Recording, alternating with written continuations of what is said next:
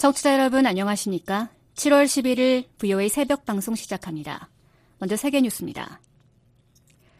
제니 델런 미국 재무장관은 자신의 이번 중국 방문을 통해 미중 관계 개선을 위한 노력에 진전이 있었다고 밝혔습니다. 옐런 장관은 9일 중국을 떠나기에 앞서 베이징 주재 미국 대사관에서 기자회견을 갖고 중국의 불공정한 경제 관행과 최근 미국 기업들에 대한 징벌적 조치에 대한 우려를 언급하면서 양국 간에 상당한 의견 차이가 있다고 말했습니다. 그러나 중국 측 고위 관리들과의 10시간에 걸친 회동은 직접적이고 생산적이었다며 양국 관계를 확고한 기반에 놓기 위한 노력에 진전이 있었다고 설명했습니다. 옐런 장관은 조 바이든 대통령과 자신은 미중 관계를 강대국 간 갈등의 틀로 보지 않는다면서 세계는 우리 두 나라 모두 번성하기에 충분히 크다고 생각한다고 말했습니다. 한편 중국 재무부는 10일 성명을 통해 중국 기업들에 대한 미국의 최근 경제 제재에 우려를 표하면서 미국 정부의 실질적 조치를 촉구했습니다. 중국 재무부는 또 대화 채널을 계속 열어놓기로 양국이 합의했다면서 미국 중미 간 협력 강화는 현실적 필요이자 양국의 올바른 선택이라고 밝혔습니다. 조 바이든 미국 대통령이 우크라이나의 북대서양 조약기구 나토 가입 가능성을 부정적으로 평가했습니다. 바이든 대통령은 9일 미 CNN 방송과의 인터뷰에서 러시아와의 전쟁 상황에서 우크라이나가 나토 가입에 준비됐다고 생각하지 않는다고 말했습니다. 특히 우크라이나의 민주화와 다른 문제 등을 포함해 나토 가입을 위해 충족돼야 할 다른 자격 요건들이 있기 때문에 지금 표결을 하자고 말하는 것은 시기상조라고 생각한다고 설명했습니다. 한편 바이든 대통령은 이날 레제프 타이프 에르도안 튀르키예 대통령과 전화 통화를 하고 11일 리투아니아 빌뉴스에서 열리는 나토 정상회의 의제와 우크라이나 지원 약속, 스웨덴의 나토 가입 문제 등을 논의했다고 백악관이 밝혔습니다. 드미트리 메드베데프 러시아 국가안전보장회의 부의장이 9일 우크라이나와 동유럽에 있는 원자력 발전소에 대한 공격 가능성을 시사했습니다. 메드베데프 부의장의 이날 발언은 우크라이나군이 나토 미사일을 사용해 러시아 스몰렌스크 원전 공격을 시도했다는 일각의 주장에 대한 반응으로 나왔습니다. 메드베데프 부의장은 이 같은 주장이 사실로 확인될 경우 러시아는 우크라이나의 원전 세 곳과 동유럽 내 핵시설을 동시 타격하는 방안을 고려해야만 할 것이라고 말했습니다. 그러면서 타격을 유보해야 할 이유가 없다고 강조했습니다. 앞서 러시아의 선전 매체인 마쉬는 우크라이나가 러시아 스몰렌스크주 소재 원전과 칼루가주 군비행장에 미사일 공격을 시도했다고 주장했습니다. 이 공격에는 영국제 스톰 섀도 미사일이 사용된 것으로 추정되며 모두 러시아 방공망에 의해 격추됐다고 이 매체는 밝혔습니다. 스톰 섀도 미사일은 지난 5월 영국이 우크라이나의 제공 사실을 밝혔던 사거리 300km의 공대지 순항 미사일입니다. 아프리카 수단에서 세 달째 이어지는 군벌 간 무력 충돌이 전면적인 내전으로 가기 직전에 있다고 안토니오 구테우스 유엔 사무총장이 9일 경고했습니다. 파르아나크 유엔 사무총장 부대변인은 이날 성명을 통해 전날 사망자 22명을 낸 수단 옴두르만 공습을 구테우스 통장이 비난하며 군벌 간 계속되는 전쟁이 수단을 전면적인 내전의 벼랑 끝으로 내몰면서 지역 전체를 불안정하게 만들 가능성이 있는 점을 깊이 우려하고 있다고 말했다고 밝혔습니다. 수단 보건당국에 따르면 지난 8일 수도 하르툰 북부 옴두르만 시에 대한 공습으로 다수 민간인 사상자가 발생했습니다. 수단 정부군은 9일 성명을 통해 이번 공습과 관계가 없다고 밝혔습니다. 한편 정부군에 대항하고 있는 신속지원군 RSF 측은 이번 공습으로 31명이 숨졌다고 주장했습니다. 라파엘 그로시 국제원자력기구 IAEA 사무총장은 9일 후쿠시마 원전에서 처리된 방사능 오염수를 방류하려는 일본의 계획에 대해 인근 국가들이 큰 관심을 보이는 것은 합당한 일이라고 밝혔습니다. 지금까지 세계뉴스였습니다.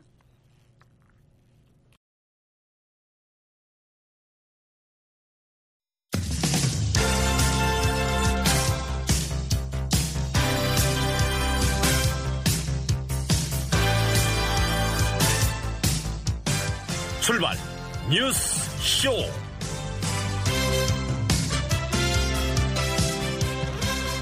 여러분 안녕하십니까? 7월 11일 화요일 새벽 VOA 출발 뉴스 쇼 시작하겠습니다. 진행의 박준정입니다. 먼저 시간 주요 소식입니다. 미국과 한국이 오는 18일 서울에서 핵협의 그룹 출범 회의를 개최할 예정입니다. 백악관도 미얀 핵협의 그룹 회의의 중요성을 강조하며 고위급 인사가 참여할 것이라고 밝혔습니다. 북한 당국이 일본의 후쿠시마 오염수 방출 계획을 비난하고 있는 것에 대해 미국 전문가들은 북한의 불투명한 핵시설 오염수 관리가 더 큰 문제라고 지적했습니다. 오늘 북한은 모든 지역 흐리고 가끔 비 내리겠습니다. 아침 최저 기온은 13도에서 23도, 낮 최고 기온은 21도에서 33도가 되겠습니다. 바다의 물결은 동해 북부는 0.5에서 1m, 서해 북부도 0.5에서 1m로 일겠습니다. 첫 소식입니다. 미국과 한국 두 나라 정상이 대북 핵국제 강화 차원에서 가동키로 약속했던 핵협의 그룹 처회의 일정이 발표됐습니다. 이런 가운데 북한은 미국의 한반도 전략자산 전개에 반발하는 담화를 냈습니다. 서울에서 김한용 기자가 보도합니다. 한국 대통령실은 오는 18일 서울에서 핵협의그룹 출범회의를 열고 대북 핵 억제 강화를 위한 협의에 본격 착수한다고 밝혔습니다. 대통령실은 8일 보도자료를 통해 이번 회의에서 대북 핵 억제 강화를 위한 정보 공유, 협의 체계, 공동 기획과 실행 방안 등을 협의할 예정이라고 발표했습니다. 이번 회의는 미국 측에선 커트 캠벨 백악관 국가안전보장회의 인도태평양 조정관과 카라 아베크롬비 NSC 국방군축정책조정관이 한국 측에선 김태효 국가안보실 1차장이 공동 주재합니다. 미한 양국은 당초 차관복급 협의체로 NCG를 출범하기로 합의했지만 첫 회의에 한 단계 높은 차관급 인사들이 회의를 주도하게 된 것은 강력한 북핵 억제 의지를 보여주려는 포석이라는 관측입니다. 박원곤 이화여대 북한학과 교수는 미한 양측이 첫 회의에 NSC 핵심 당국자들을 내세웠고 회의 장소도 서울로 정한 것은 그만큼 이번 회의의 중요성을 고려한 조치라며 향후 핵 전력 운용 과정에서의 한국 참여 수준을 가늠할 수 있는 회의 의제와 빈도 등 NCG 제도화를 위한 첫 논의라는 점에서 의미가 크다고 말했습니다. 이번 미팅에서 핵심 당국자들이 두 명이 모이니까 내용을 갖고 세 가지잖아요. 기획, 작전, 그리고 이행. 이행은 이제 훈련과 교육 세 가지인데 그걸 어떤 수준에서 맞춰갈 건가에 대한 큰 가이드라인을 만들어져야겠죠. 미얀 정상은 앞서 지난 4월 워싱턴 선언에 합의하고 핵 확장 억제 강화 차원에서 NCG를 출범시키기로 했습니다. 한국 대통령실은 NCG가 기존 확장 억제 관련 협의체 등에서 논의되던 정책적 수준의 협의가 아닌 북핵 도발에 대비한 작전적, 군사적 대응책을 다루게 된다고 설명했습니다. 미얀 양국은 NCG를 통해 미국의 전략자산 운영 계획에 대한 정보 공유와 전략 핵 잠수함, 즉 SSBN 등 정례적인 한반도 전개 확대, 핵 위기 상황에 대비한 도상 시뮬레이션 등을 논의할 것으로 보입니다. 다만 이번 회의는 상견례 성격을 띠고 있는 만큼 구체적인 결과물이 나올 가능성이 적다는 관측도 나옵니다. 양국은 앞으로 매년 4차례 정기 NCG 회의를 개최할 것으로 알려졌고 회의는 차관복급 협의체로 재조정될 여지가 있습니다. 대통령실 관계자는 처음엔 양국 NSC 고위급에서 NCG를 주도하고 회의체가 자리 잡히는 대로 실무적으로 양국 국방당국이 이어갈 것이라고 말했습니다. 이런 가운데 북한은 미 전략자산의 한반도 전기에 반발해 격추 위협을 담은 담화를 발표했습니다. 북한은 10일 대외 관영 조선중앙통신을 통해 국방성 대변인 담화를 내고 미국은 아시아 태평양 작전 지역에 전개된 각종 공중 정찰 수단들을 집중 동원해 한반도와 그 주변 지역에서 정탐 활동을 유례없는 수준에서 벌리고 있다고 주장했습니다. 북한은 최근 미군 정찰기 RC-135, U2S와 무인 정찰기 글로벌 호크가 동해와 서해상을 비행하며 공중 정탐 행위를 했다면서 특히 북한 동해에선 몇 차례나 미 공군 전략 정찰기가 공화국 영공을 수십 킬로미터나 침범하는 사건이 발생했다고 주장했습니다. 이어 영공 침범을 통한 공중 정탐 행위는 반드시 대가를 치르게 될 것이고 지금은 미국이 우려해야 할 임계점에 근접한 시기라며 미 공군 전략 정찰기가 동해상에 격추되는 사건이 일어나지 않으리라는 담보는 그 어디에도 없다고 위협했습니다. 북한은 그러면서 1969년 미 정찰기와 1994년 주한미군 헬리콥터가 격추당한 사건을 거론하기도 했습니다. 북한은 이와 함께 미국이 전략 핵 잠수함에 한반도 파견 방침을 밝힌 것을 언급하며 핵 충돌 위기라는 최악의 국면까지 현실적으로 받아들이지 않을 수 없게 하는 매우 위험한 사태의 실상이라며 앞으로 그 어떤 돌발적인 사태가 발생하는 경우 그 책임은 전적으로 미국이 지게 될 것이라고 강조했습니다. 한국 군 당국은 곧바로 북한의 주장이 허위 사실이라고 반박했습니다. 합동참모본부는 이날 이 같은 내용을 담은 입장문을 발표했습니다. 이성준 합참 공보실장의 국방부 정례 브리핑 발언 내용입니다. 미국 공중 감시 정찰 자산의 한반도 주변 비행은 통상적인 정찰 활동이며 영공을 침범했다는 북한의 주장은 사실이 아닙니다. 이러한 허위 주장으로 긴장을 조성하는 행위를 즉각 중단할 것을 엄중히 촉구합니다. 민간 연구기관인 한국국방안보 포럼 신종우 사무국장은 미 정찰 자산은 북한 영공에 들어갈 필요 없이 원거리와 고고도에서 정찰 활동을 벌이고 있다고 설명했습니다. 신 사무국장은 그러면서 북한의 주장은 자신들의 핵과 미사일 개발에 따른 한반도 정세 악화의 책임을 미국에 미루며 추가 도발의 명분을 축적하려는 의도로 풀이했습니다. 미군의 정찰기가 북한 영공을 들어가면서 정찰할 이유가 없어요. 장거리에서 정찰이 가능한 정찰기들이니까 특히 광학을 통해서 정보 수집을 하기 위한 정찰들은 위성에서 다 의존하고 있거든요. 북한의 억지 주장과 다름없죠. 이성준 공보실장은 또 브리핑에서 북한의 정찰 자산 격추 위협에 대해 북한의 도발에 대해 필요한 대비 태세를 갖추고 있다며 그러한 움직임이 포착되면 혹은 그러한 징후가 있다면 필요한 조처를 할 것이라고 말했습니다. 박원공 교수는 영공을 침범하지도 않은 미 정찰기를 북한이 격추하려는 시도만 해도 이는 전쟁 행위라며 북한이 그런 부담을 감수할 가능성은 크지 않다고 말했습니다. 민간 연구기관인 아산정책연구원 양옥 박사는 미 정찰자산 기동은 어제 오늘 일이 아닌데 북한이 새삼스럽게 문제를 제기한 것은 NCG 출범과 SSBN 한반도 전개 같은 후속 조치에 대한 위기감 때문으로 보인다고 해석했습니다. 이전에도 뭐 존재하고 해왔던 거지만은 그 부분에 대해 달리 대응책이나 이런 걸 내놓고 있지 않다가 지금 와서 이걸 문제 삼고 얘기를 하는 것은요. 그만큼 이 워싱턴 선언 이후의 후속 조치들이 북한에게 엄청난 부담감을 주고 있다라는 방증으로 볼 수 있습니다. 존 와이드너 주한미군 사령부 참모장은 10일 서울에서 열린 한미동맹 70주년 기념 안보 포럼에서 축사를 통해 미국은 한반도에서 전략자산의 주기적 가시성을 강화해 나갈 것이라며 그 예로 미국의 SSBN이 조만간 한국에 전개될 예정이라고 강조했습니다. 한국 정부 산하 국책연구기관인 통일연구원 조한범 박사는 북한이 지난해부터 각종 미사일과 대규모 재래식 도발을 이어오면서 피로감이 높아진 상황이고 정찰위성 발사 실패, 전승절 준비 등이 겹치면서 비용이 많이 드는 추가 도발은 쉽지 않을 것이라며 그렇다고 도발을 중단하기보단 미한이 예상치 못한 모종의 도발을 준비할 수 있다고 말했습니다. NCD에 대한 경고이긴 하지만 또 필요 이상 무력 도발하면 NC 내용이 더 강화될 수가 있거든요. 그러니까 북한으로서는 현재로서는 딜레마다 결국 북한도 향후에 도발을 계속 하겠지만 기술적인 한계에 왔고 그 다음에 도발에도 지금 피크에 왔어요. 그러니까 북한으로서도 아마 새로운 형태의 도발을 모색할 거다. 계속 비용이 많이 드는 패턴, 그 다음에 이미 일상화된 패턴보다는 한미에 충격을 주면서 한미 대응이 어려운 새로운 형태의 도발을 감행할 가능성이 좀 있는 상황입니다.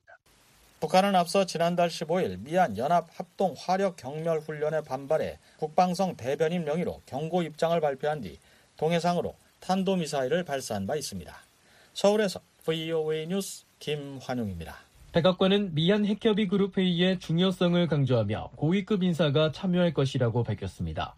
후쿠시마 오염수 방류 문제와 관련해선 국제 원자력 기구 분석을 신뢰한다는 입장을 재확인했습니다. 조상진 기자가 보도합니다.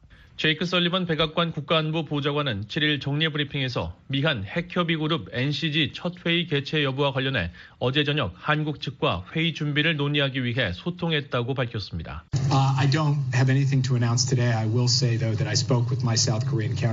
설리번 보좌관은 관련 질문에 오늘 발표할 내용은 없다면서도 이같이 밝혔습니다. 이어 이는 중요한 회의가 될 것이라며 미국이 우선순위를 두고 있는 중요한 문제이기 때문에 미국 고위급 인사에 참여가 있을 것이라고 설명했습니다. 설리번 보좌관은 핵협의 그룹의 출범은 조 바이든 대통령과 윤석열 한국 대통령이 지난 4월 워싱턴 정상회담을 통해 도출한 구체적 성과이자 역사적인 워싱턴 선언의 결과물이라고 거듭 강조했습니다. 그러면서 이번 회의를 통해 우리가 관련 노력을 진전시키는데 상당히 진지하다는 것을 알게 될 것이라고 밝혔습니다. 조 바이든 대통령과 윤석열 한국 대통령은 앞서 지난 4월 정상회의에서 확장 억제 강화 방안을 담은 워싱턴 선언을 발표하며 관련 조치를 논의하는 미한 핵협의 그룹 NCG를 신설하기로 합의했습니다. 이에 따라 양측은 이번 여름에 NCG 첫 회의를 개최하는 방안을 조율해 왔습니다.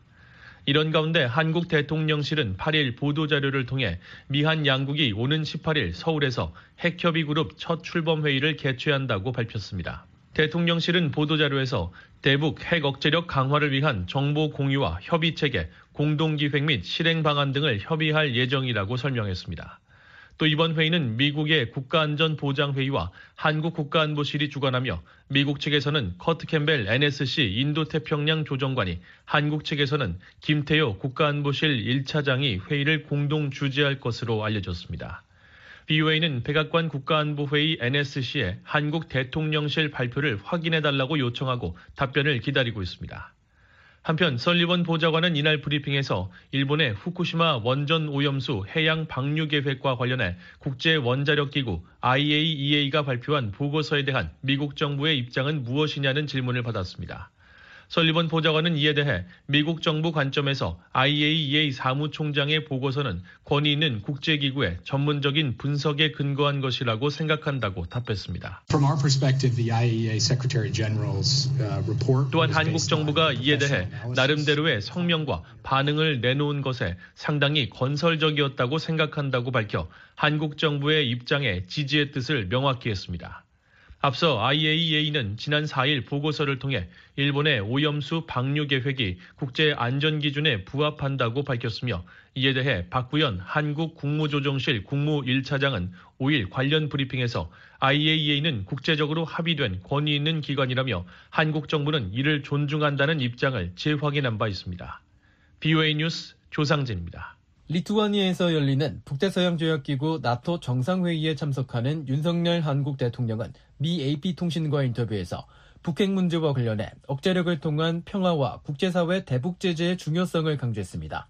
서울에서 김한용 기자가 보도합니다. 윤석열 한국 대통령은 북한 핵 문제와 관련해 강력한 힘과 억제력을 통한 평화가 가장 확실하고 믿을 수 있는 평화라고 밝혔습니다. 10일 보도된 AP통신과의 서면 인터뷰, 그리고 한국 대통령실이 발췌해 배포한 발언 원문에 따르면 윤 대통령은 이같이 언급하며 국제사회의 강력한 대북 제재는 북한의 핵과 미사일 능력의 고도화를 막는 효과를 발휘할 것이라고 말했습니다.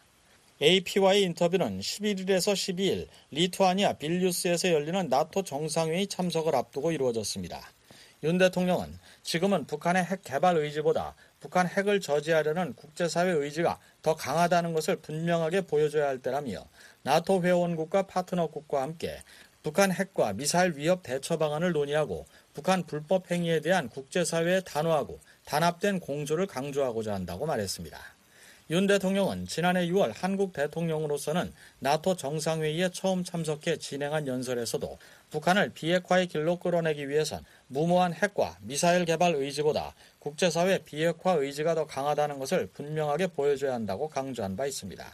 윤 대통령은 미한일 3국 공조 강화 차원에서 조 바이든 미국 대통령과 기시다 후미오 일본 총리와도 별도로 대화가 이루어질 것이라고 밝혔습니다. AP는 윤 대통령이 미국의 안보 공약, 미한일 3국 안보협력 강화와 같은 주제를 놓고 바이든 대통령과 대화할 여러 기회가 있을 것이라고 밝혔고 기시다 총리와도 양자회담을 가질 계획이라고 말했다고 전했습니다. 이에 따라 지난 4월 윤 대통령 국빈 방미를 계기로 미한 정상이 합의한 워싱턴 선언과 관련한 이행 조치 등 후속 사항이 논의될 가능성이 제기됩니다.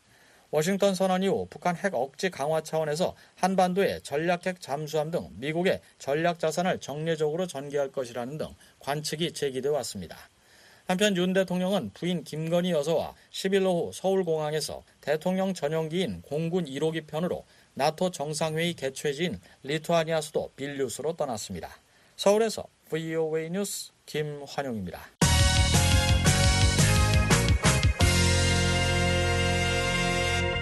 미 국무부는 미한 확장 억제를 비판한 중국 정부에 대해 영내 긴장을 고조시킨 것은 북한이라는 점을 분명히 했습니다. 북한 문제에 대응하기 위해 한국, 일본 등 동맹과 긴밀히 협력하고 있다고 강조했습니다. 안소영 기자가 보도합니다. 국무부는 중국이 미국과 한국의 확장 억제 강화 협력에 대해 군사적 압박을 강화한다고 비판한 것을 일축하며 영내 위협 증가의 책임은 북한에 있다고 지적했습니다. 국무부 대변인은 7일 중국 외교부의 관련 비판에 대한 BOA의 논평 요청에 미국은 전제 조건 없이 북한과 대화를 추구한다는 점을 분명히 해왔다며 대화 의지를 거듭 강조했습니다. 이어 북한이 전례 없이 많은 탄도미사일을 발사하는 상황에서도 우리는 외교에 전념하고 있다고 밝혔습니다. 이어 우리는 또한 대량 살상 무기 및 미사일 관련 논의 상황과는 무관하게 인도주의적 문제에 대한 협력을 모색할 것임을 분명히 해왔다고 설명했습니다. 그러나 북한은 현재까지 관여에 관심이 있다는 징후를 보이지 않고 있다고 지적했습니다. 이어 대신 북한의 도발 범위와 규모가 눈에 띄게 증가했다고 비판하며 이는 영내 긴장을 고조시키고 우발적 또는 의도치 않은 긴장 격화의 위험을 증가시킬 뿐이라고 지적했습니다. 국무부 대변인은 미국은 북한과 관여하고 침략을 억제하며 북한의 다수 유엔 안보리 결의 위반에 대한 국제적 대응을 조율하는 최상의 방안에 관해 한국, 일본을 비롯한 기타 동맹 및 파트너들과 긴밀히 협의하고 있다고 강조했습니다. 조 바이든 대통령과 윤석열 한국 대통령은 지난 4월 정상회의에서 확장 억제 강화 방안을 담은 워싱턴 선언을 발표하며 관련 조치를 논의하는 미한 핵협의 그룹을 신설하기로 합의했습니다. 이와 관련해 앞서 왕원빈 중국 외교부 대변인은 6일 정례 브리핑에서 관련 질문을 받고 중국은 이 문제에 우려를 표시한다며 한반도 문제의 본질은 정치 안보 문제라고 주장했습니다. 이어 한반도 평화체제 구축이라는 정도를 걷지 않고 군사적 억제와 압박에 집착하면 한반도 정세는 긴장과 대립의 안보 곤경에서 벗어나기 어렵다고 말했습니다. VOA 뉴스 안소영입니다. 북한 당국이 일본의 푸쿠시마 오염수 방출 계획을 비난하고 있는 것에 대해 미국 전문가들은 북한의 불투명한 오염수 관리가 더 큰 문제라고 지적했습니다. 북한이 국제적 검증을 전혀 받지 않고 있는 상황에서 방사능 누출 정황이 지속적으로 나타난다는 겁니다. 박형주 기자가 보도합니다. 올리 하이노넨 스팀슨 센터 특별연구원은 7일 북한의 6차 핵실험 장소였던 풍계리 핵실험장 주변에서 방사능 오염수가 흘러나올 가능성을 제기했습니다. 국제원자력기구 IAEA 사무처장 출신인 하이노넨 특별연구원은 이날 VOA와 전화 통화에서 북한이 일본의 후쿠시마 오염수 배출 계획을 비판한 것에 대해 풍계리 핵실험장에서의 방사능 유출 문제가 우려 사안이라면서 이같이 밝혔습니다. This is the matter of concern. How much radioactivity has been released. 하이노넨 연구원은 2016년 핵실험 이후 풍계리 인근에선 핵실험 이전에는 거의 없었던 소규모 지진이 20여 차례 관측됐으며 이는 핵실험 여파로 인한 주변 산과 암석 등의 균열에 따른 것으로 보인다고 말했습니다.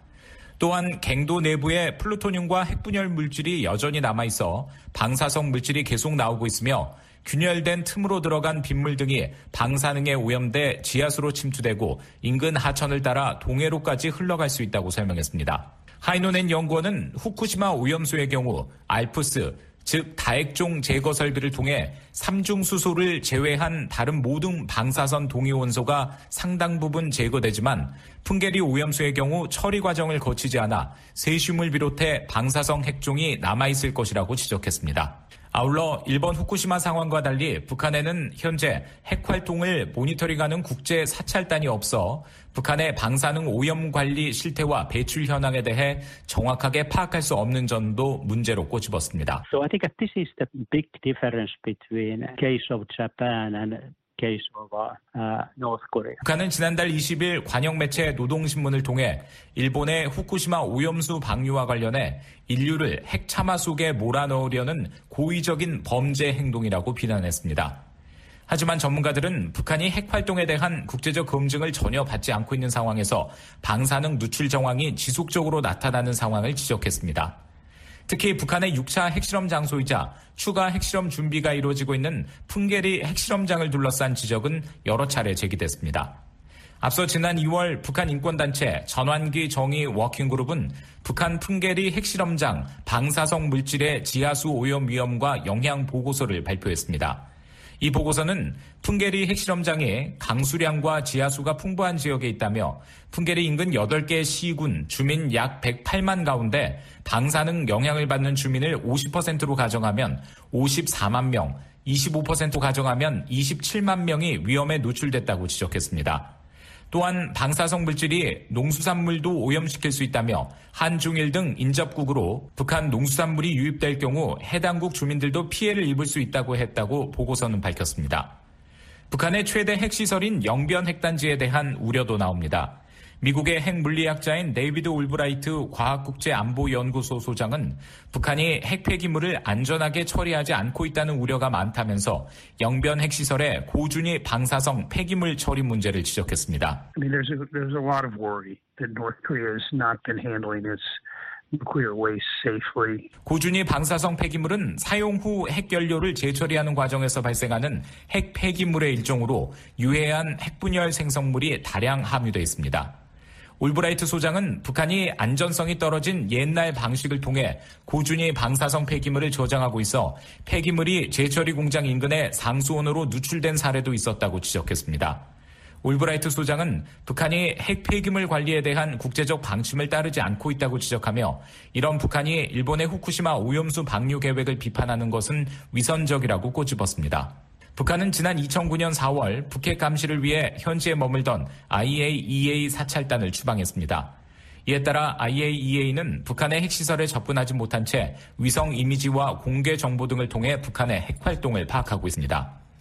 위성 사진을 통해 북한 핵시설 동향을 분석하는 미국 전문가 제이콥 보글 씨는 북한의 방사능 유출과 관련된 정확한 실태를 파악할 수 없지만 위성 사진을 통해 드러난 일부 정황은 꽤 걱정스럽다고 말했습니다. And we can see plainly with satellite when collapses or leaks occur. 보글 씨는 관련 시설의 붕괴나 물질 유출 정황은 위성 사진을 통해 확인할 수 있다고 말했습니다. 또한 북한 핵시설 주변에 거주하는 주민들에게 건강 문제가 있다는 탈북민 등의 증언이 있다는 점도 언급했습니다. 보글 씨는 과거 2019년 북한 황해북도에 있는 평산 우라늄 광산을 촬영한 인공위성 사진 분석을 통해 공장에서 나온 폐기물이 인근 예성강을 통해 서해로 유입될 가능성을 제기한 바 있습니다. 또 올해 초에는 평산 광산의 갱도 입구에서 붕괴가 진행되고 있음을 보여주는 위성사진 분석 결과를 공개하기도 했습니다. 이와 관련해 보글 씨는 광산에서 방사성 물질이 유출된다고 단정하기는 어렵지만 다량의 중금속 등 독성 물질이 강으로 흘러들어갈 것이라고 말했습니다. VOA 뉴스 박형주입니다. 미국과 북한이 인도네시아에서 개최되는 아세안 지역 안보 포럼에서 별도로 만나지는 않을 것이라고 국무부 고위 당국자가 밝혔습니다. 미국과 동맹 방어를 위해 필요한 조치를 취하고 대북 제재를 계속 엄격히 이행할 것이라는 점도 강조했습니다. 조상진 기자가 보도합니다. 대니얼 크리튼브링크 국무부 동아시아 태평양 담당 차관보는 오는 14일 인도네시아 자카르타에서 열리는 아세안 지역 안보 포럼에서 미국과 북한 사이에 어떤 만남도 예상하지 않는다고 말했습니다. 크리튼브링크 차관보는 7일 토니 블링컨 국무장관의 인도네시아 방문과 관련한 전화 브리핑에서 이번 ARF회의에서 북한이 대화에 나서도록 미국이 설득할 것이냐는 질문에 이같이 밝혔습니다. 다만 북한이 아세안 지역 안보 포럼 의제에 포함될지에 대해서는 역내 평화와 안정에 있어 이 문제들의 중요성을 감안하면 예상할 수 있을 것이라고 말했습니다. 이어 미국과 다른 국가들이 이러한 문제를 제기할 가능성이 높다는 것을 예상할 수 있을 것이라며 그 외에는 북한 문제가 공식적으로 의제에 포함될지는 확신할 수 없다고 덧붙였습니다. ARF는 북한이 참여하는 유일한 영내 다자 안보 협의체입니다. 지난 3년간 외무상 대신 안광일 주 인도네시아 대사 겸 주 아세안 대사를 참석시켜온 북한이 올해는 최선희 외무상을 내보낼지 여부도 관심사 가운데 하나입니다. 크리튼 브링크 차관보는 이번 포럼에서 북한과의 대화 여부와 상관없이 블링컨 장관이 북한에 대한 미국의 일관된 입장을 강조할 것이라는 점을 분명히 했습니다. 블링컨 장관은 우리의 조약 동맹국인 한국과 일본에 대한 철통 같은 안보 공약을 포함한 우리 공약의 강력한 힘을 강조할 것으로 확신한다는 설명입니다.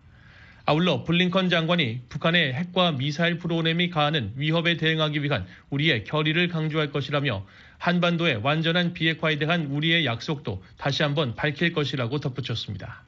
크리튼브링크 차관보는 미국 정부가 북한과의 관여와 외교에 열려 있다는 기존 입장도 재확인했습니다. Uh, uh, 그러나 미국 정부가 북한으로부터 받은 유일한 반응은 미사일 시험의 증가였다며 이에 맞서 우리는 미국과 조약 동맹국들을 방어하기 위해 필요한 조치를 계속 취해 나갈 것이라고 말했습니다. 아울러 우리는 다양한 유엔 안보리 결의를 계속 엄격하게 집행하고 이러한 위협에 대응하기 위해 고안된 독자 제재를 계속 이행해 나갈 것이라고 강조했습니다. 블링컨 장관은 오는 9일부터 12일까지 북대서양 조약기구 나토 정상회의가 열리는 리투아니아를 방문합니다. 이어 13일 인도네시아로 향하는 블링컨 장관은 14일 자카르타에서 열리는 아세안 지역 안보 포럼 ARF의 주요 회원국 장관으로서 참석해 영내 현안을 논의할 예정입니다. BOA 뉴스 조상진입니다. 미국은 북한의 핵 능력에 대한 선제 타격 의지를 강력히 천명해야 한다고 전 미 국방부 고위관리가 제안했습니다. 북한의 핵 공격 순간까지 주저하다 때를 놓쳐선 안 된다면서 북한에 단호한 타격 경고 메시지를 보내야 한다는 설명입니다. 미 공군은 북한에 침투해 정권을 겨냥한 은밀한 타격 작전을 수행할 능력을 갖췄으며 어떤 나라도 이를 저지하기 어려울 것이라고 밝혔습니다. 7일 VOA 워싱턴 톡 프로그램에 출연한 제임스 제프리 전 NSC 부보좌관과 메리베스 롱 전 국방부 국제안보 차관보의 대담을 조상진 기자가 진행했습니다. 바이든 대통령의 핵심 측근인 재닛 옐런 재무장관, 토니 블링컨 국무장관, 윌리엄 번스 CIA 국장이 중국을 방문했습니다. 중국과의 긴장이 임계치에 도달하면 긴장을 완화하는 것이 미국의 전략이었을까요? 아니면 미국이 경제적 역풍에 직면해 후퇴하고 있는 걸까요? And I can assure you, and your view is, we are not retreating from our position on China. It has not changed. 우리는 중국에 대한 기존 입장에서 후퇴하지 않는다고 당신과 시청자들께 확실히 말할 수 있습니다. 우리 입장은 변함이 없습니다. 미국 관리들이 밝혔듯이 위험을 제거하고 갈등을 완화하는 것이지 중국과의 관계를 단절하는 건 아니었죠.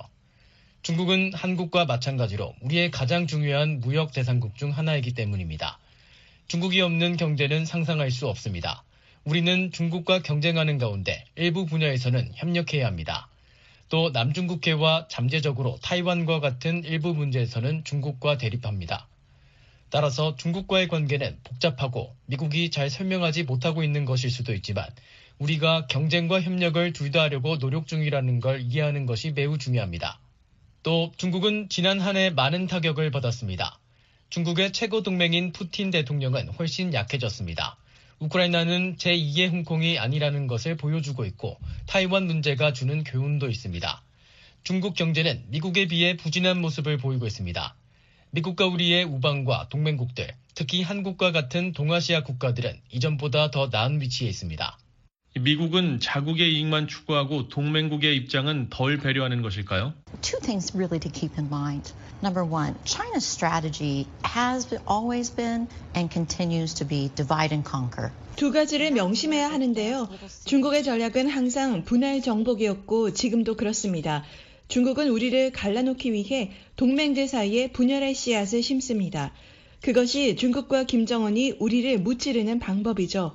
따라서 이해 부족으로 인해 우리끼리 분열하지 말아야 합니다.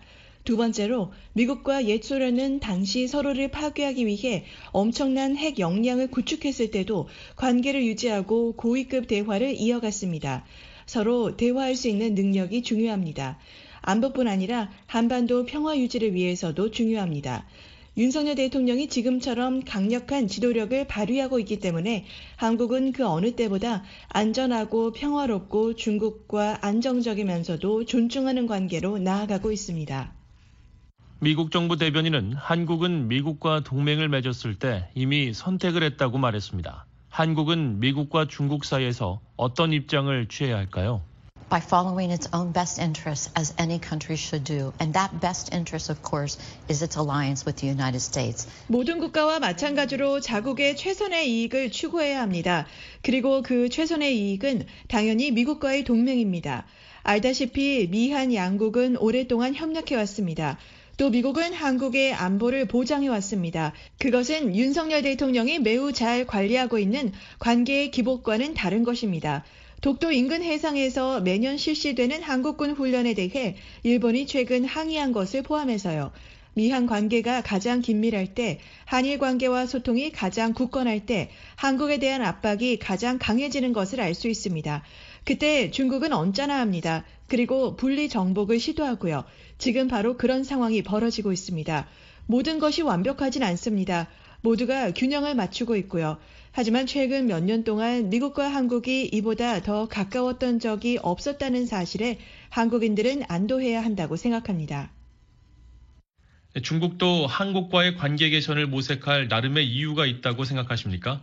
한국이 이미 유리한 위치에 있다는 점을 고려할 때 중국을 더 자신감 있고 단호하게 대해야 할까요? Uh, once again, as Mary Beth said, uh, Seoul is playing a very uh, 롱 차관보가 말한 대로 한국은 국익 관점에서 또 미국의 관점에서도 중국과의 관계에서 긍정적인 역할을 하고 있다고 생각합니다.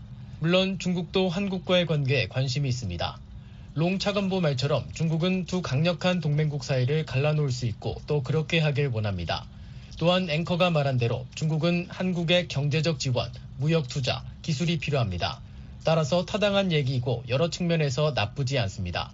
우리는 중국과 무역을 계속하고 있습니다. 존 케리 기후변화 특사가 다음 주 기후 문제를 논의하기 위해 중국을 방문할 예정입니다. 중국과 관여하는 것은 좋은 일입니다. 선택과 집중만 하면 됩니다. 그것이 우리가 하고 있는 일입니다. 한국도 그렇게 하고 있습니다. 또 전반적으로 지역 안보에 한국이 매우 크게 기여하고 있다는 점에서 우리는 매우 기쁘게 생각합니다. 미국이 북한의 미사일 실험을 중단시키기 위해 공중 타격을 고려해야 한다고도 말씀하셨습니다. 여전히 그렇게 생각하십니까?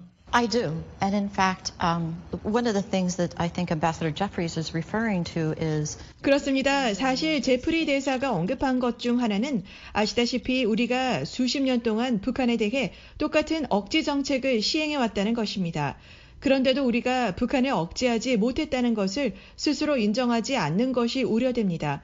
우리는 북한의 물리적 침략을 확실히 억제하고 있지만 북한은 수십 년 동안 무기와 군사 역량을 크게 진전시켜 왔습니다.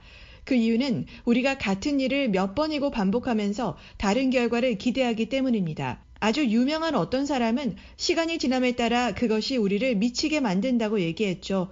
북한은 미사일과 핵 프로그램 진전에 대해 거의 아무 대가도 치르지 않았고 그들의 마음도 바꾸지 않았습니다. 북한이 유엔 결의안과 국제법상의 의무를 반복적으로 위반하는 데 대해 대가를 치르도록 해야 합니다. 그들은 계속 속도를 내고 있습니다. 저는 미국이 윤석열 대통령처럼 매우 단호하고 공개적인 입장을 취해야 한다고 봅니다. 북한이 영내에서 하는 일을 평화적으로 해결하기 위해 군사 조치를 포함해 어떤 선택도 배제하지 않는다는 점을요. 북한이 핵과 미사일 프로그램을 통해 목표를 달성하도록 둬서는 안 되며 반드시 대가를 치르도록 해야 합니다. 북한이 대가를 치르도록 하는데 타격이 포함된다면 그렇게 해야 합니다. 핵무기가 아닌 재래식 무기로 타격하더라도 북한의 미사일 실험에 대한 그 어떠한 공중 타격도 한국과 주한미군에 대한 북한의 대규모 보복으로 이어질 수 있다는 우려가 있는데요. Absolutely. That's why one does not use, and, and perhaps I'm too flippant. 물론입니다. 그렇기 때문에 공중 타격이나 그 어떤 타격도 경솔하게 실행하지 않습니다. 다음과 같은 상황에만 고려될 것입니다. 북한이 무엇을 발사하든 일본, 한국 또는 미국이 용인할 수 있는 수준보다 더 파괴적일 것이라는 합리적인 평가가 있을 때 말입니다. 그 경우 모든 옵션이 고려돼야 한다고 생각합니다. 제가 거부하는 것은 옵션을 테이블 위에 올려놓고도 그 폭탄이 그 미사일에 장착돼 있다는 절대적인 확신이 설 때까지 자제하며 손을 움켜쥐다가 기회를 놓치는 것입니다. 또 실제로 타격을 실행하는 것과 타격 의지를 밝히는 것에는 차이가 있습니다. 저는 후자가 대단히 중요하다고 생각합니다. 바로 그 신호 발신에 관한 질문인데요. 북한 미사일을 요격하겠다는 선언이 북한에 공포심을 심어줄 강력한 메시지가 될 수 있을까요? I think it'd be a powerful message to a lot of, of audiences. 많은 청중들에게 강력한 메시지가 될 것이라고 생각합니다. 우리의 동맹국과 무엇보다 주한미군을 위험에 빠뜨리는 공격에 대해 미국이 대가를 치르게 할 것이라는 신호를 북한에 보냅니다. 그것은 중국에도 신호를 보낼 것입니다. 북중 관계에 대해 미국의 인내심에 한계가 있고 미국과 동맹을 위험에 빠뜨리는데 북한이 이용되는데 미국의 인내심에 한계가 있다는 것을 중국에 진심으로 전달한다면 말입니다. 그것은 일본, 한국, 그리고 영내 국가들을 안심시키는 메시지도 보냅니다. 그들이 미국 핵 우산의 일부라는 말은 진심이라는 메시지입니다. 때와 상황이 요구한다면 우리가 여러분을 대신해 행동할 것이라는 뜻이죠. 미국이 미사일 요격 의향을 밝히면 북한에 신호를 보내는 효과가 있을까요? Uh, it would, but uh, as we've all seen repeatedly with 효과가 있을 겁니다. 하지만 다른 분야에서 우리가 레드라인이라고 부르는 상황에서 거듭받듯이 공언을 하면 반드시 이행해야 합니다. 분명 우리에게는 이런 것들을 격추할 능력이 있습니다. 하지만 우리는 공언하기 전에 그렇게 할 준비가 돼 있어야 합니다. 북한에 신호를 보내기 위한 일련의 단계적 조치의 일부가 될 수는 있을 겁니다. 하지만 제가 생각하는 첫 번째 단계는 아닙니다. 저는 사용 가능한 전술 핵무기 개발에 더 많은 노력을 기울이고 잠재적 다음 단계로 한국에 배치할 겁니다. 우리가 취할 수 있는 조치는 많습니다. 단지 어떤 조치든 취할 준비가 돼 있어야 하죠. 중앙정보국을 인용하자면 북한은 한국과 미국을 압박하기 위해 도발을 늦추지 않고 있습니다. 미국은 북한과 정상 외교와 실무 외교를 다 실시했지만 모두 실패하지 않았습니까? Yes, I do. First of all, you're right. These steps have failed and North Korean 그렇습니다. 우선 앵커가 맞습니다. 미국의 조치들은 실패했고 북한은 군사 역량을 증진하며 위협을 고조시켰습니다. 따라서 저는 한국 국민을 안심시키고 북한에 경고할 수 있는 군사적 조치를 우리의 도구 중 맨 위에 올려놔야 한다는 생각에 동의합니다. 하지만 우리는 대화를 계속 제안해야 합니다. 대화를 거절하고 있는 것은 북한입니다. 우리는 북한 주민들에게 계속 방송을 하고 민주화를 계속 추진하며 제재를 통해 경제적 압박을 유지해야 합니다. 이 모든 수단은 효과가 있을 수도 없을 수도 있지만 두 가지 역할을 합니다. 우선 우리가 진지하다는 것을 보여줍니다. 다른 한 가지는 북한이 불바다로 만들 도시는 한국뿐 아니라 미국에도 있을 수 있다는 겁니다. 따라서 우리는 미국 국민들을 계속 동참시켜야 합니다. 많은 사람들이 군사적 행동에 대해 롱 차관보와 저의 의견에 동의할 겁니다. 어떤 이들은 협상을, 어떤 이들은 정권 교체를, 또 다른 사람들은 인권 개선을 원합니다. 이 모든 사람을 하나로 묶는 것이 중요합니다. 바이든 대통령과 그의 후임자가 한국이나 미국의 안보를 위험하게 만들지 않으면서 전쟁을 피할 수 있는 의식적이고 광범위한 정책을 갖고 있다는 믿음을 가지고 말이죠. 이것이 이 지역을 계속 통제하고 평화롭게 유지하는 방법입니다. 한 전직 고위 관리는 VOA에 미 전투기가 김정은 집무실을 정밀 타격하고 나와도 북한은 모를 것이라고 비공식 석상에서 말한 적이 있습니다. 미국이 그런 능력을 보유했는지 확인해 주실 수 있나요? The U.S. Uh, Air Force, um, as well as uh, some of its other 미 공군과 공군의 다른 일부 조직은 놀라운 스텔스 능력을 보유하고 있습니다. 저는 정부에 있을 때보다 퇴임한 지금 더 확신을 갖고 있습니다. 미국이 그런 조치를 취하기로 결정한다면 은밀하게 할 수 있을 것이라고 말이죠. 분명히 북한은 우리가 그곳에 있다는 것을 눈치채지 못할 것입니다. 또한 지리적 여건을 고려할 때 우리 전투기가 미국으로 돌아가기 전에 다른 한 나라가 우리를 식별하고 어떤 조치를 취하기는 매우 어려울 것이라고 생각합니다. 핵 계획과 집행에 한국이 얼마나 관여할 수 있을까요? 또 북한과 중국의 위협이 고조되는 상황에서 미국이 한국에 전보다 강력한 핵 억지력과 핵 공약을 제공해야 한다고 보십니까? Well, I think this consultative group are, is really a tremendous opportunity. 저는 이 협의체가 정말 엄청난 기회라고 생각합니다. 우리가 나토 핵 동맹과 함께 사용하는 공식 절차, 조직 방식에 기반하고 있습니다. 우리가 핵 대응을 계획하고 이를 확대해가는 과정에서 한국이 두드러져 보이게 할 것입니다. 우리는 핵 대응을 준비하면서 일련의 분석과 활동에 나서는데요. 의사 결정 과정의 군사적 측면뿐 아니라 보건, 인프라, 인도주의적 우려에 대비하는 것입니다. 그 모든 것이 훨씬 투명하게 공개될 것입니다. 한국이 관여하고 필요한 조정을 할 수 있는 기회가 될 것입니다. 한국은 유럽이 아니고 나토의 핵 기반이 마련될 때와는 매우 다른 시대에 놓인 매우 다른 조직이기 때문입니다. 또한 미국이 핵 사용이나 핵 옵션을 준비하는 동안 한국인들이 미국의 의견을 제시하고 압력을 가할 수 있는 능력을 갖게 될 것이라고 생각합니다. 핵협의 그룹을 통해 한국은 핵 사용이 무엇을 의미하고 어떻게 진행되는지 이해할 수 있게 될 것입니다. 또한 한국이 미국을 압박해 미국이 북한을 대면하고 조종하며 달래거나 설득해서 북한의 나은 행동을 이끌어내도록 할 수 있을 것입니다. 이 같은 진전을 내도록 미국의 책임을 물을 수 있는데요. 핵협의 그룹의 본연의 역할과 병행해서 말이죠. 따라서 이것은 한국이 관여할 수 있는 엄청난 기회입니다. 북한이 핵무기의 수와 살상력을 계속 늘린다면 한국도 이에 상응하는 핵무기를 보유해야 한다는 압박이 더 커지지 않을까요? This is a very important question. We're all aware of the polls taken in South Korea and the views of. 매우 중요한 질문입니다. 우리는 한국에서 실시된 여론조사와 대다수 한국 국민들의 견해를 잘 알고 있고 고려하고 있습니다. 그렇기 때문에 롱 차관보가 언급한 미한 핵협의 그룹과 나토 핵계획 그룹과의 유사성이 매우 중요한 겁니다. 사안의 민감성 때문에 롱 차관보가 말하지 않는 것은 나토와의 핵협의는 미국의 핵무기를 다른 나토 국가들의 항공기 날개에 매다는 것으로 마무리됐습니다. 북한과 중국 모두 이 점을 놓치지 않을 겁니다. 우리가 핵능력을 향해 나아가는 것은 그들에게는 악몽 같은 시나리오입니다. 물론 미국과 한국의 연합 공동 핵능력일 때 말입니다. 북한은 우리를 이 길로 향하도록 만들고 있습니다.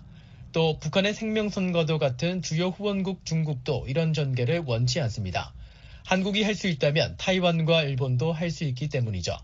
제임스 제프리 전 NSC 부보좌관과 메리베스 롱 전 국방부 국제안보 차관보의 대담을 들으셨습니다.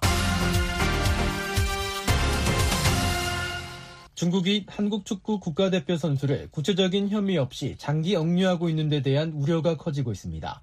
체포 사유와 혐의에 대한 통보는 국제인권법이 인정하는 기본권이지만 이를 중국에 강제할 장치가 없다는 지적도 나옵니다. 안소영 기자가 보도합니다. 중국 프로축구팀 산둥 타이산에서 뛰던 한국 국가대표 손준호 선수가 한국 귀국길에 상하이 홍차오 공항에서 공안에 연항된 건 지난 5월 12일입니다. 같은 팀의 하오웨이 전 감독과 선수 등 여러 명이 승부 조작 혐의로 조사를 받고 있던 중 손 선수도 체포된 것으로 알려졌습니다. 왕원빈 중국 외교부 대변인은 손 선수가 체포된 지 닷새 만에 정리 브리핑을 통해 최근 한국 국민 한 명을 랴오닝성 공안기관이 비공무원 뇌물수수 혐의로 법에 따라 형사 구류했다고만 밝혔습니다. 有一名韩国公民因涉嫌非国家工作人员受贿罪，被辽宁省公安机关依法刑事拘留。 현재 언론들은 손준호 선수 역시 승부 조작 사건 가담 여부에 대해 조사를 받고 있을 가능성이 크다고 보도했지만 정확한 사실관계는 확인되지 않았습니다. 중국 당국도 더 이상 손 선수의 구체적인 혐의에 대해 설명하지 않고 있습니다. 중국 당국은 손 선수를 구류 상태에서 조사하던 중 최장 37일인 형사 구류 기간이 만료되자 지난달 17일 구속 수사로 전환했습니다. 손 선수는 7일로 구금된 지 8주째를 맞았습니다. 중국이 이처럼 구체적인 혐의를 밝히지 않은 채 손 선수를 장기 구금하고 있는 데 대해 한국 외교부는 중국의 유관 당국을 통해 신속하고 공정한 수사가 이뤄져야 한다는 입장을 계속 전달하고 있다고 밝혔습니다. 한국 외교부 당국자는 6일 VOA와의 통화에서 중국은 수사가 진행 중인 사건에 대해선 변호사와 당사자 외에 제3자에게 일체 언급을 하지 못하도록 해 구체적인 사항을 파악하는 게 어려운 상황이라며 이같이 설명했습니다.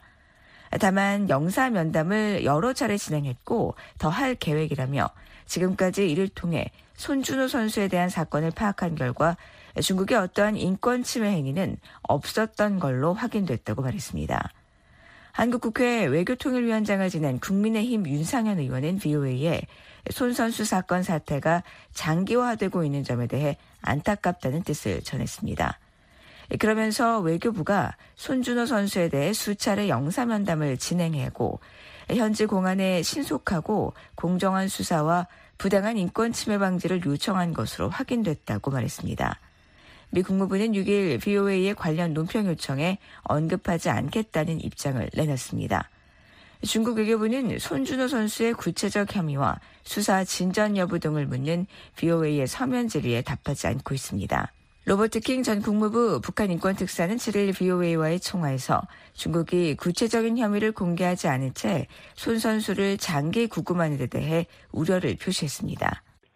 I think it reflects the failure of Japan, of China to develop a 팀전 특사는 손 선수 사건은 어떤 혐의를 받고 있는 개인에 대한 보호를 제공할 법적 장치가 없는 중국의 현실을 보여주는 것이라며 중국에 거주하며 일하는 외국인들도 그런 부당한 대우를 받을 수 있다고 지적했습니다. 이어 외국인들은 중국에서 한국이나 미국 같은 곳에서 기대할 수 있는 적절한 대우와 기타 다양한 권리를 누리지 못한다고 덧붙였습니다. 국제인권단체 휴먼라이츠워치의 필 로버트슨 아시아 담당 부국장은 7일 BOE에 보낸 성명에서 중국 당국은 즉시 손준호 선수가 그가 선택한 변호사와 접촉해 자신의 법적 선택 방안에 대해 사적인 협의를 할 수 있도록 허용해야 한다고 촉구했습니다. 로버트슨 부국장은 사법 공정성의 핵심 원칙 중 하나는 자신이 선택한 법률 대리인을 내세울 수 있다는 것이라며 이같이 전했습니다. 또한 손 선수가 중국 당국으로부터 증거와 고발인 등 자신에게 부과된 혐의의 전체 사항을 알 권리도 있다고 강조했습니다. 국제법 전문인 해리스 브링큰 로펌의 댄 해리스 변호사도 6일 VOA에 중국이 손 선수의 구체적 혐의에 대해 통보하지 않고 있는 점을 지적했습니다. 해리사 변호사는 국제인권법이 인정하는 기본권 중 하나는 체포 사유와 그 혐의에 관한 통보를 받을 권리라며 이런 권리는 시민적 및 정치적 권리에 관한 국제 규약 구조에 명시되어 있다고 설명했습니다. 하지만 이런 국제 규약을 중국 같은 나라에 강제할 수 있는 장치가 없는 상황이라고 덧붙였습니다. 해리스 변호사는 최근 전 중국 축구협회장과 국가대표팀 선수 10여 명이 뇌물을 받고 승부 조작을 한 혐의로 유죄 판결을 받아 6년에서 10년형을 선고받았다며 손 선수의 경우에는 중국 인질 외교의 볼모가 될 수 있다는 점도 지적했습니다. 중국의 형법이나 선고 등이 피고인의 출신 국가와 중국의 외교 관계에 영향을 받는 경우가 종종 있다는 겁니다. 해리스 변호사는 한국이 최근 반도체 칩 등에서 중국과 대결하겠다는 의도를 분명히 한 점을 고려하면 이는 손 선수에게 문제가 될 수도 있다고 말했습니다. 에반스 리비어 전 미국 국무부 동아시아 태평양 담당 수석 부차관보는 7일 VOA와의 통화에서 이번 사건이 한중 관계에 부정적인 영향을 미칠 수 있다고 진단했습니다. 리비어 전 수석 부차관보는 손준호 선수 사건은 중국이 지난 수년 동안 외국 기업인과 학자, NGO 대표, 관광객 및 여러 사람에게 정치적인 주장을 하며 중국 정부와 당의 이익을 증진하기 위해 사용했던 협박 방식의 또 다른 예라고 말했습니다.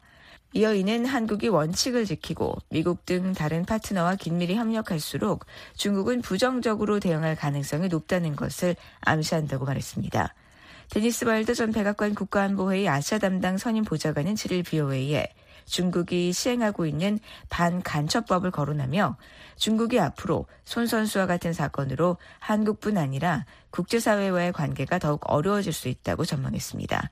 VOA 뉴스 안소영입니다.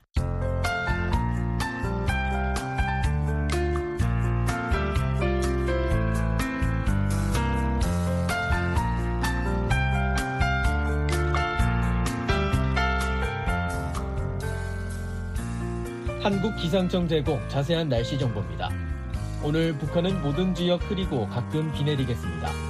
아침 최저 기온은 13도에서 23도, 낮 최고 기온은 21도에서 33도가 되겠습니다. 이어서 지역별 날씨 전해드립니다. 먼저 평안남북도 흐리고 비 내리겠습니다. 평양의 아침 최저 기온은 23도, 낮 최고 기온 29도 예상됩니다. 구성 아침 21도, 낮 28도 기온 분포 보이겠습니다. 자강도는 흐리고 가끔 비 내리겠습니다. 중강 아침 최저 기온은 19도, 낮 최고 기온 27도, 희천 아침 21도, 낮 29도 예상됩니다. 황해도는 흐리고 한때 비 내리겠습니다. 해주는 아침 최저 기온 23도, 낮 26도, 신계 아침 22도, 낮 26도 기온 분포 보이겠습니다. 강원도는 오전 맑겠고 오후 흐리겠습니다. 원산은 아침 23도, 낮 32도, 평강 아침 21도, 낮 26도 예상됩니다. 함경남북도는 흐리고 비 내리겠습니다. 함흥은 아침 20도, 낮 33도, 김책 아침 20도, 낮 29도 기온 보이겠습니다. 양강도는 구름 많이 끼겠고 한때 비 내리겠습니다. 해산은 아침 16도, 낮 26도, 삼지연 아침 14도, 낮 21도 예상됩니다. 잠시 뒤 VOA 세계 뉴스가 방송됩니다. 지금까지 미국의 수도 워싱턴에서 보내드린 출발 뉴스쇼 진행의 박동정이었습니다. 고맙습니다.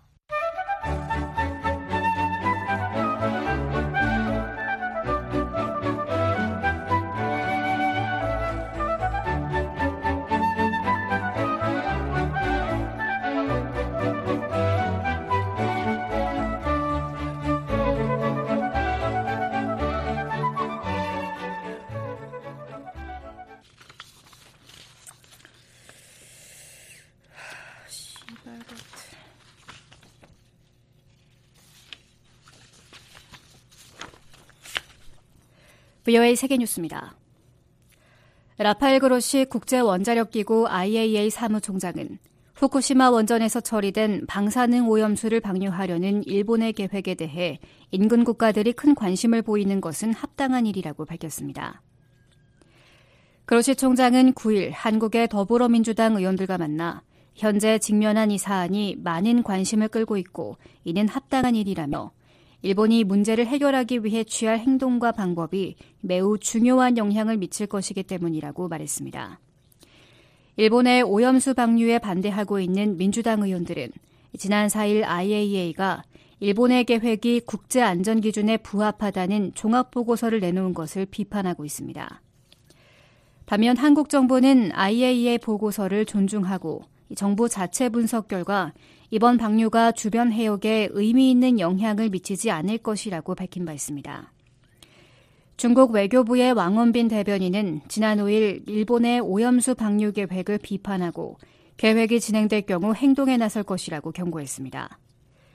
북한 역시 IAEA가 일본의 계획을 지지하는 것을 부당하다고 비판하고 북한 핵 프로그램을 억제하기 위한 원자력 기구의 움직임을 언급하면서 이는 이중잣대를 보여주는 것이라고 주장했습니다. 제니 젤런 미국 재무장관은 자신의 이번 중국 방문을 통해 미중 관계 개선을 위한 노력에 진전이 있었다고 밝혔습니다. 옐런 장관은 9일 중국을 떠나기에 앞서 베이징 주재 미국 대사관에서 기자회견을 갖고 중국의 불공정한 경제 관행과 지난 어, 최근 미국 기업들에 대한 징벌적 조치에 대한 우려를 언급하면서 양국 간에 상당한 의견 차이가 있다고 말했습니다.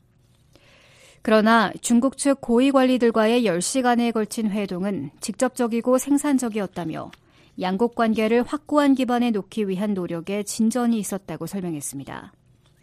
옐런 장관은 조 바이든 대통령과 자신은 미중 관계를 강대국 간 갈등의 틀로 보지 않는다면서 세계는 우리 두 나라 모두 번성하기에 충분히 크다고 생각한다고 말했습니다. 한편 중국 재무부는 10일 성명을 통해 중국 기업들에 대한 미국의 최근 경제 제재에 우려를 표하면서 미국 정부의 실질적 조치를 촉구했습니다. 또 대화 채널을 계속 열어놓기로 양국이 합의했다면서 중미 간 협력 강화는 현실적 필요이자 양국의 올바른 선택이라고 중국 재무부는 밝혔습니다. 바이든 미국 대통령이 우크라이나의 북대서양 조약기구 나토 가입 가능성을 부정적으로 평가했습니다. 바이든 대통령은 9일 미 CNN 방송과의 인터뷰에서 러시아와의 전쟁 상황에서 우크라이나가 나토 가입에 준비됐다고 생각하지 않는다고 말했습니다. 특히 우크라이나의 민주화와 다른 문제 등을 포함해 나토 가입을 위해 충족돼야 할 다른 자격 요건들이 있기 때문에 지금 표결을 하자고 말하는 것은 시기상조라고 생각한다고 설명했습니다. 한편 바이든 대통령은 이날 레제프 타이프 에르도안 튀르키예 대통령과 전화 통화를 하고 21일 리투아니아 빌뉴스에서 열리는 나토 정상회의 의제와 우크라이나 지원 약속, 스웨덴의 나토 가입 문제 등을 논의했다고 백악관이 밝혔습니다. 드미트리 메드베데프 러시아 국가안전보장회의 부의장이 9일 우크라이나와 동유럽에 있는 원자력 발전소에 대한 공격 가능성을 시사했습니다. 메드베데프 부의장의 이날 발언은 우크라이나군이 나토 미사일을 사용해 러시아 스몰렌스크 원전 공격을 시도했다는 일각의 주장에 대한 반응으로 나왔습니다. 메드베데프 부의장은 이 같은 주장이 사실로 확인될 경우 러시아는 우크라이나의 원전 세 곳과 동유럽 내 핵시설을 동시 타격하는 방안을 고려해야만 할 것이라고 말했습니다. 그러면서 타격을 유보해야 할 이유가 없다고 강조했습니다. 앞서 러시아의 선전 매체인 마쉬는 우크라이나가 러시아 스몰렌스크주 소재 원전과 칼루가주 군 비행장에 미사일 공격을 시도했다고 주장했습니다. 공격에는 영국제 스톰 섀도 미사일이 사용된 것으로 추정되며 모두 러시아 방공망에 의해 격추됐다고 이 매체는 밝혔습니다. 세계뉴스 김지훈이었습니다.